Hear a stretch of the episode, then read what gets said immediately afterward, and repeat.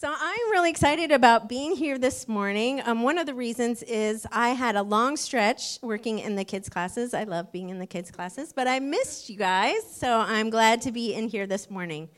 So um, I remember growing up, people who knew my father they just had a certain image of my dad. And um, this was especially true for in, in church, um, but it was also true of like my neighbors, my teachers, friends at school. They would often say things to me. They would say, I just can't imagine ever seeing your dad angry. Like, I just, what would that even look like? And, you know, my dad was and is a pretty calm, kind guy, um, very thoughtful. Um, and so I see what they were saying, but they just couldn't believe that he wasn't like that all the time, that he every once in a while got a little bit angry. And that um, always made me uncomfortable because I was like, yeah, he is that guy. He is that guy at home too, but I know what he looks like angry. Like, yeah, he gets angry, you know? And so, you know, it wasn't like he was screaming and yelling all the time at my house. He wasn't. He, I don't remember him raising his voice or even saying anything mean. But yeah, he got angry and he had a certain look that I knew that he wasn't happy. And so I remember the it just made me feel uncomfortable like, yeah, why can't he be this guy and be angry sometimes? So I remember the first time that my uh, oldest daughter, who's now 20, uh, realized that her papa could get angry as well. So, you know, if you imagine he's a nice guy, um, he, has got this, these granddaughters. He's got seven granddaughters, no grandsons, and he's just mush with these these little girls. But she learned that there are some things that can make Papa angry. So she was, I think, less than five. They went on a walk. This is the suburbs, so I will say there aren't a lot of cars around, but still, the rule was she had to hold her papa's hand if they crossed the street. And for some reason that day, she decided she didn't. And so she dropped the hand and entered the street on her own, which my father corrected her. And then she just continued to cross, you know, just zipped across um, on her own. And so I just remember I was inside the house. They came in the door, and I looked at my father and I recognized that look. I know what that is. Um, you know, calm, but there's something in his eyes that change when he's angry. And, and it's funny because Emma, I don't think she ever really got to see that again. She chose not to um, see that again, but she remembers that day. If you ask her, she remembers the day she saw Papa get angry. So I tell that story because during our new teaching series on the Gospel of John, we're looking at John's own personal account of Jesus' life and ministry. So, John knew Jesus, he shared uh, years with him, so he knew him deeply. And one of the themes that we see in John's writing, as we look through his writing, we see that in the gospel and also in his letters, John really focuses a lot on the love of Jesus. In fact, he refers to himself as the disciple whom Jesus loves, which, you know, when you read that, it's always a little bit like, what is he saying? Is he saying Jesus didn't love the other disciples? Like, that seems rude. But uh, I think I think that that's the identity he saw in himself. Like the thing that came first for him was that he was a disciple whom Jesus loved.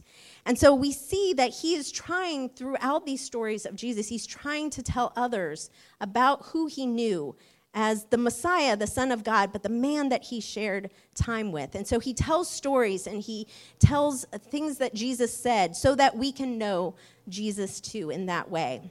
And so the first story he tells in chapter 2 is Jesus going to a wedding. So he goes to a wedding with his family, and the hosts of the wedding run out of wine.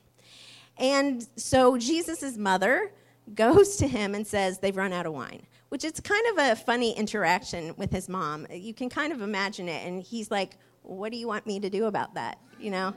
And, and she, she doesn't say, but she says to the servants, Do whatever he tells you to do which is kind of funny. Um, and so then Jesus tells the servants to go and fill these empty jars uh, with water, and then he turns that water into wine, really good wine. And so we learn early on that Jesus is a great guy to have around at a party. And we also learn that he has the power to do miracles. This is the first recorded miracle um, that we see Jesus doing in his ministry. And it says that disciples began to believe in him as the Son of God. But the next story that John chooses to tell is surprising for a number of reasons. And perhaps one of those reasons is that for those of us who've kind of been raised with this image of Jesus, where he's like always in a white tunic and a blue sash, and like birds come and sit on his shoulder. Like, have you seen those pictures? They come and sit on his shoulder, and then like sunlight comes through the clouds and follows him around, right? He's this nice, calm man. And so when you read this story of Jesus, it can be a little bit surprising. So I want us to read through John chapter 2, verses 13 through 17. Verse 13, it says, It was almost time for the Jewish Passover feast, and so Jesus went up to Jerusalem.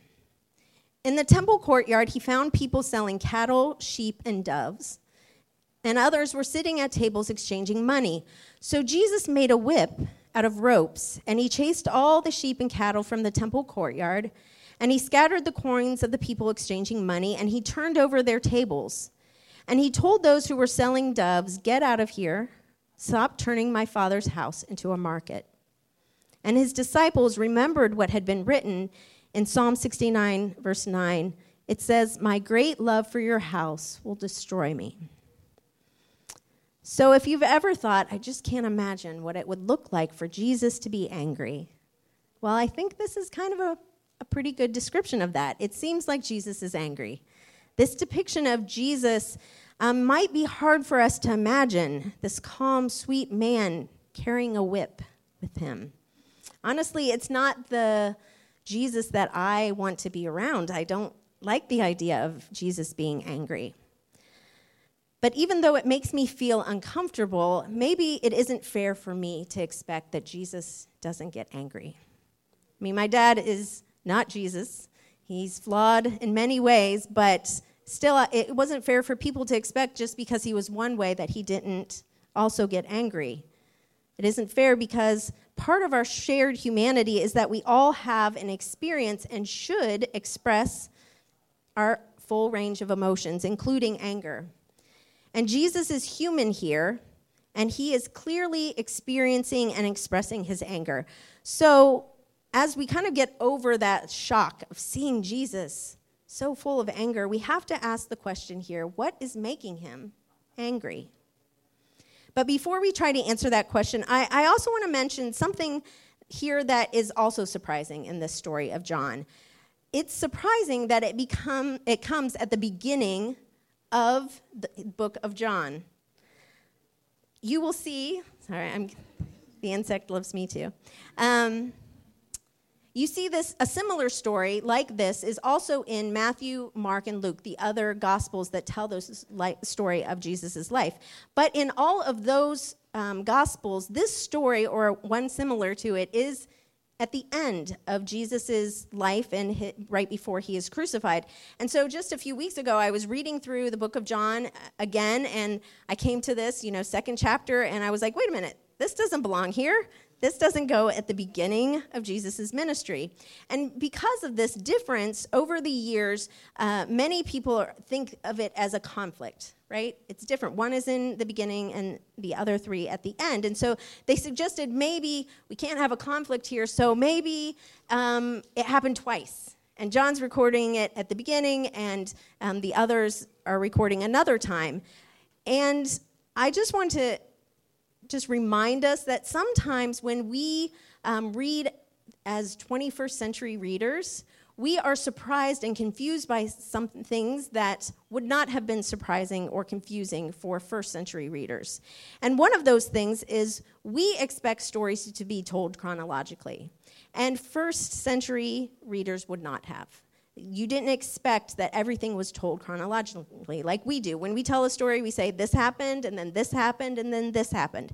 But that didn't happen at that time, and it seems like that's what John is trying to do. He's trying to do something else, tell the story in a different way. There's something more important than telling it chronologically. And so you will see that here, um, but in other places, there's differences that seem like John is telling the story in a different way.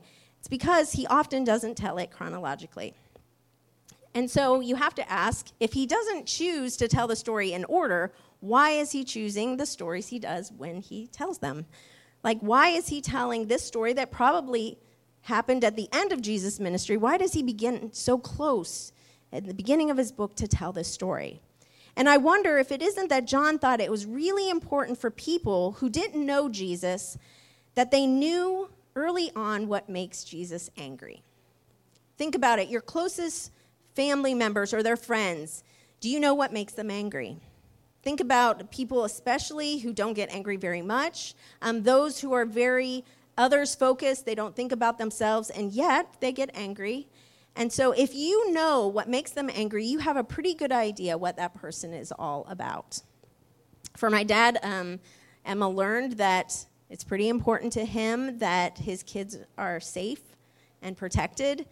And so, it wasn't as much that she didn't obey him. I think that was frustrating as well, but I think ultimately it was about that she put herself in danger. So, what is happening in this moment in the temple that makes Jesus act this way? I want to read through it one more time.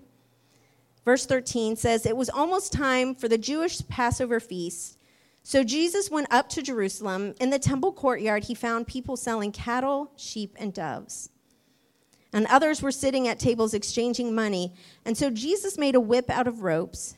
He chased all the sheep and cattle from the temple courtyard, and he scattered the coins of the people exchanging money and he turned over their tables, and he told those who were selling doves, Get these out of here.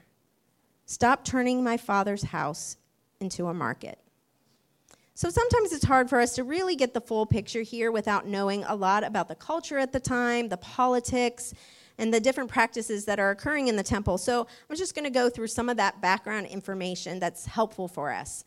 Um, one thing that's really helpful for us to always remember when we're reading through Jesus' life is there are two really important influences that are always at play. So, one is the Jewish customs, the Jewish laws and teaching. There are Jewish spiritual leaders and political leaders who are in control. And so we see that throughout um, the book of John and all of the Gospels, really. But the other important influence that we have to remember is the Roman government was above all of that. They were in control of that area. And so um, they influence what's happening as well. We know that at this time, during the Passover, uh, Galileans like Jesus, where he came from, traveled to Jerusalem. And we know this because of Josephus, um, the first century historian. He said that entire villages would travel together to go to these major festivals. Um, and when they went, they had to offer a sacrifice. And so they could offer a sheep or a cow or a dove. And so it would um, be extra work to take those animals with them. And so they just waited till they got to, to Jerusalem and bought them there. But what you offered as a sacrifice depended on um, your economic situation. And so poorer people were allowed to just sacrifice a dove. And we know that Jesus, that is um, the family, his family was poor because that's what they sacrificed earlier um, in his life that's recorded in another gospel that they sacrificed a dove. So that's where Jesus is coming from. He's traveling with um, probably family, definitely his disciples, um, people who are struggling uh, to make the trip the cost of the trip, and then um, to to get purchase a um, animal to sacrifice. We also know that at this time, any male Jew who was above the age of 20, no matter what their economic situation was, they had a set ta- temple tax that they had to pay every time they went to the temple. And um, Roman coinage um, had an image of the ruler, just like ours does, but that went against Jewish law, so they couldn't use that coinage in the temple. So they had other coinage that was used, and that's why there were money exchangers there. Um, but we know that money uh, changers, they oftentimes made a good amount of money by charging an exorbitant amount of an exchange rate so that they could profit. They could profit off of um, oftentimes poor people who were there to worship. Now, on an ordinary day in this temple, it is huge. So it would have been, it felt pretty empty. But at Passover, uh, they believed that it was possibly as, as much as a million people were there in Jerusalem at this time. So here in the temple, it's going to be thousands of people. Um, you know, lots going on at the temple at this time. So it's if to give you just an idea of how big we're talking about is over 35 acres. Um, I have talked to some people that saying acres doesn't mean anything to you. Um, I understand that. So I asked Larry to help me with that, and he said, okay, so 30 soccer fields, if that helps. You know what a soccer field is um, and how big that is. 30 of those would be the size of a temple. Or 32 football fields, I think we decided. 32 to 35, if that helps. And then if that doesn't help you, we decided three of the um, Metropolitan Museum of Art on the Upper East Side. If you know how big that is, it's pretty big. Three of those is the size of the temple. So we're talking a pretty big um, place with lots of things going on. Uh, where you see the courts that they talk, the courts where things are being sold, those are the courts of the Gentiles.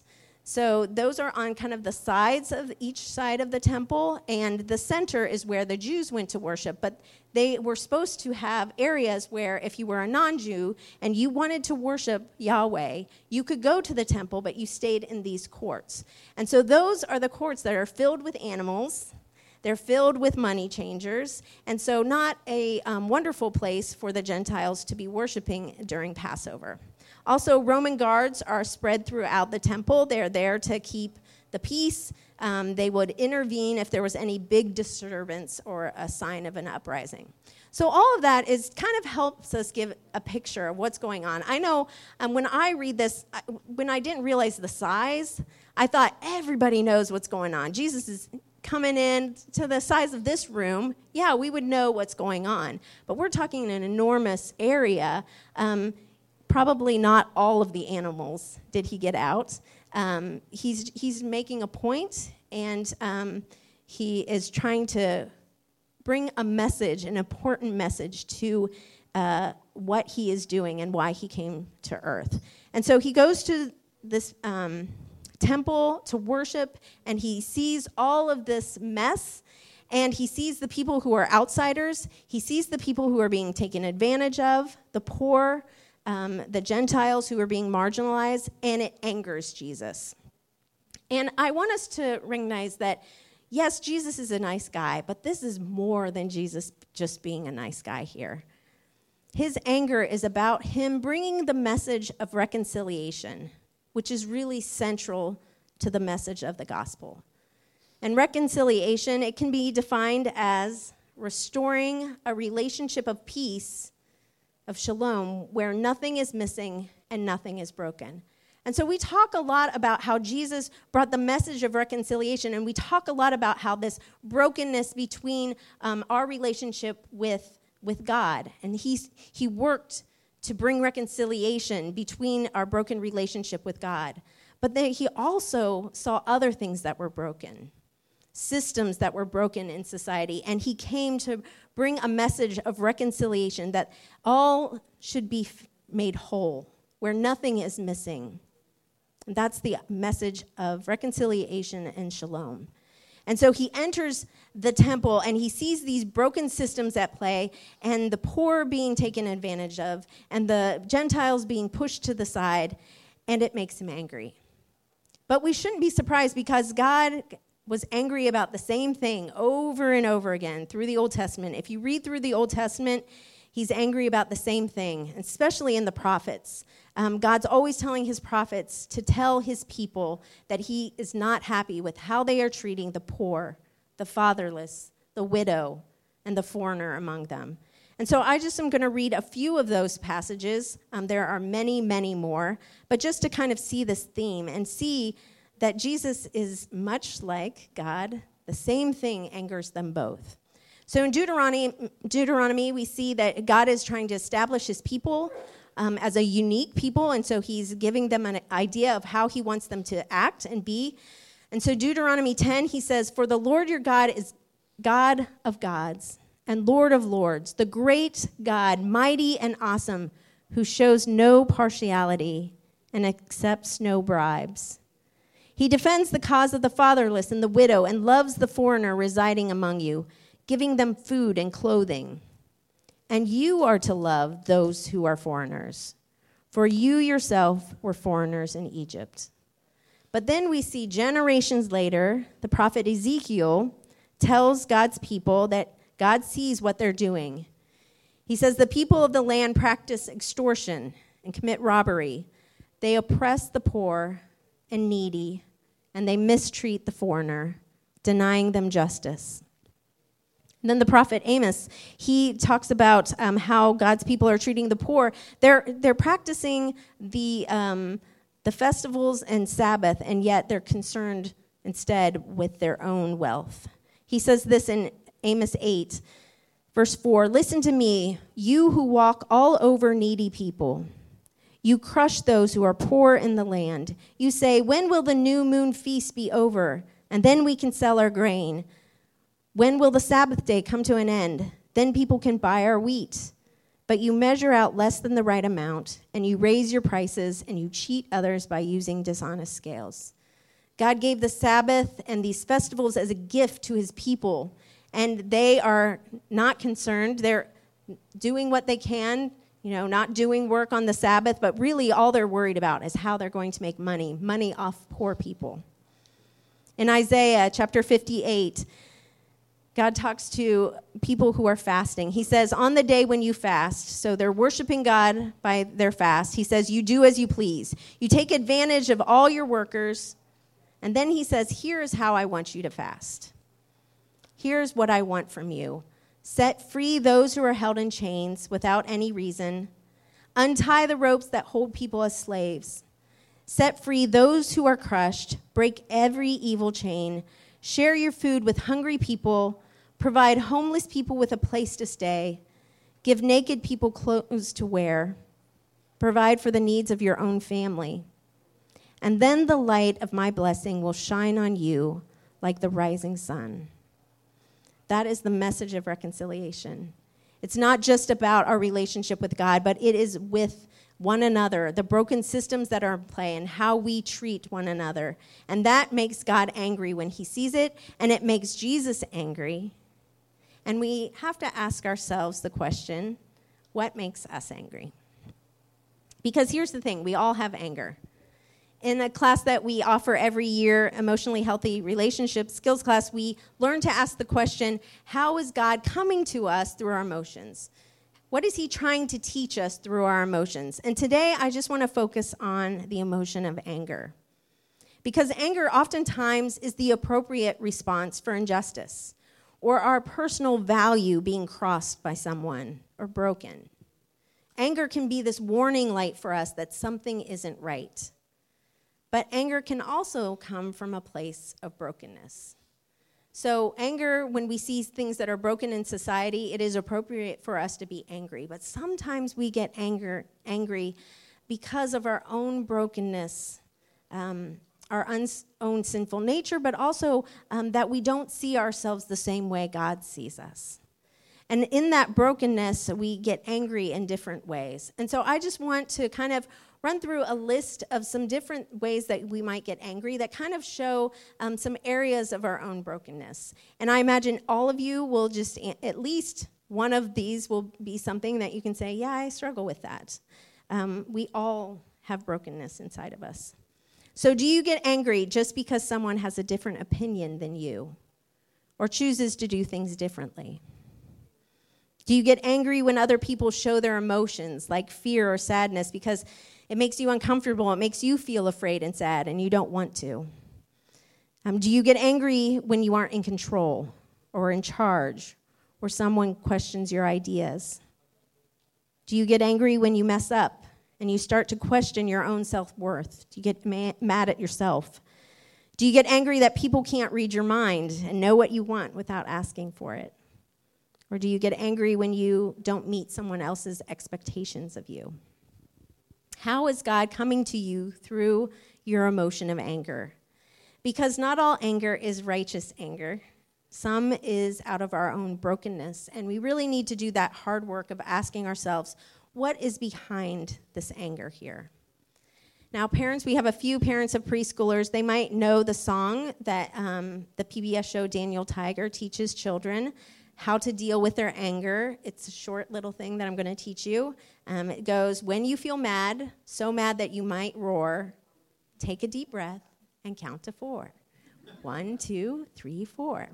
It's a very helpful song, very helpful practice. Uh, you might want to start there.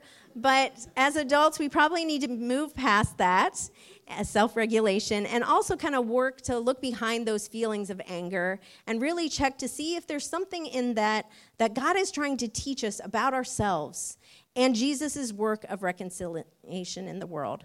Um, so I just want to give you a short example, just an example that probably all of us deal with. Um, you're in the grocery store at the end of the day. You need to pick a few things up and you really want to get home. And you notice you're getting angry.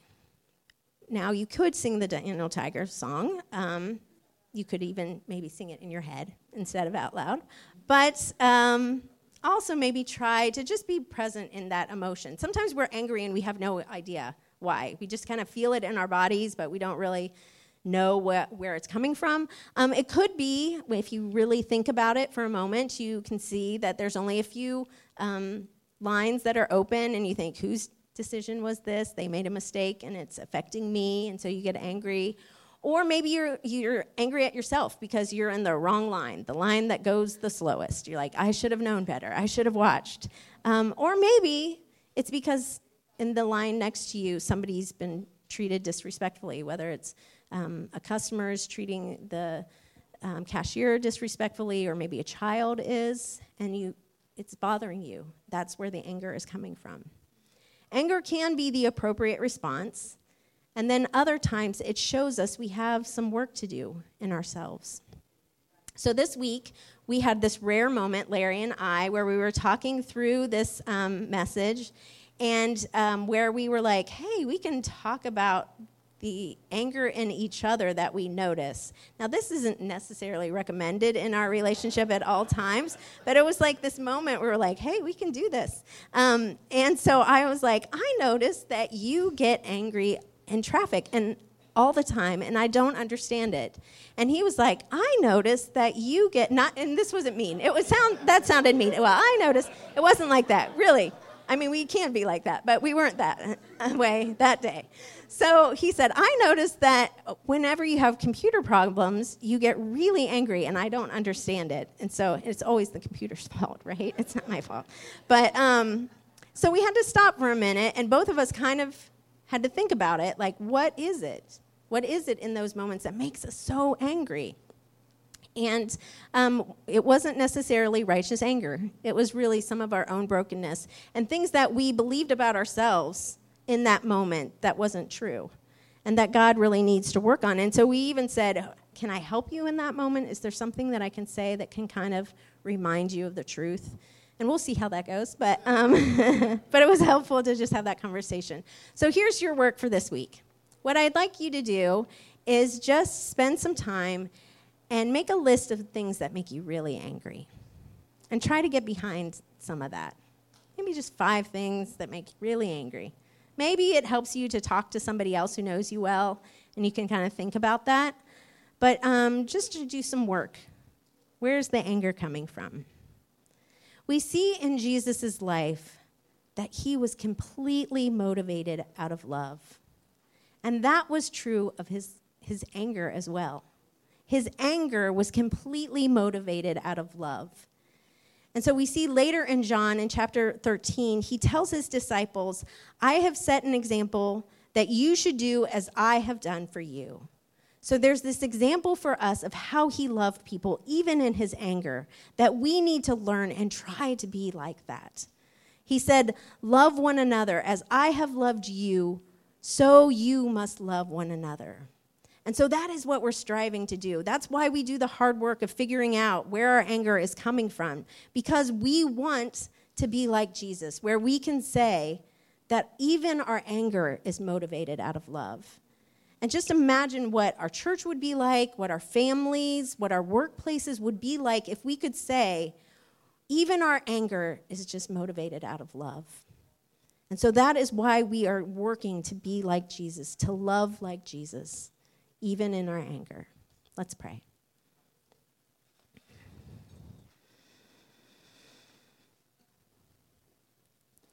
Jesus, I have to be honest, I don't like the idea of you being angry, and um, it makes me uncomfortable. And yet, the things that make you angry should anger us as well. And I pray that um, we would see your example and that we would notice those things around us that are not okay, that are broken, and need your power, your reconciliation at work. And I pray that it wouldn't just make us angry, but it would make us move. And that we would um, speak truth, that we would break chains that we would let people free, that we would feed people who need fed, clothe those who need clothed, to take care of our own families as well. That that is the fast you are looking for. That is the worship you are looking for in our lives, Lord. But I pray that we would also do the work, our inner work that says, um, where is this anger coming from? What work do you want to do in me, Lord? What is still broken that you can make whole? Lord, I pray for bravery and courage because that's scary work. And it's so easy to just worry about other people's problems and not our own. So I pray that we would be brave and courageous in this work, Lord, knowing that you love us and that you want us to love others as well. It's in your name we pray.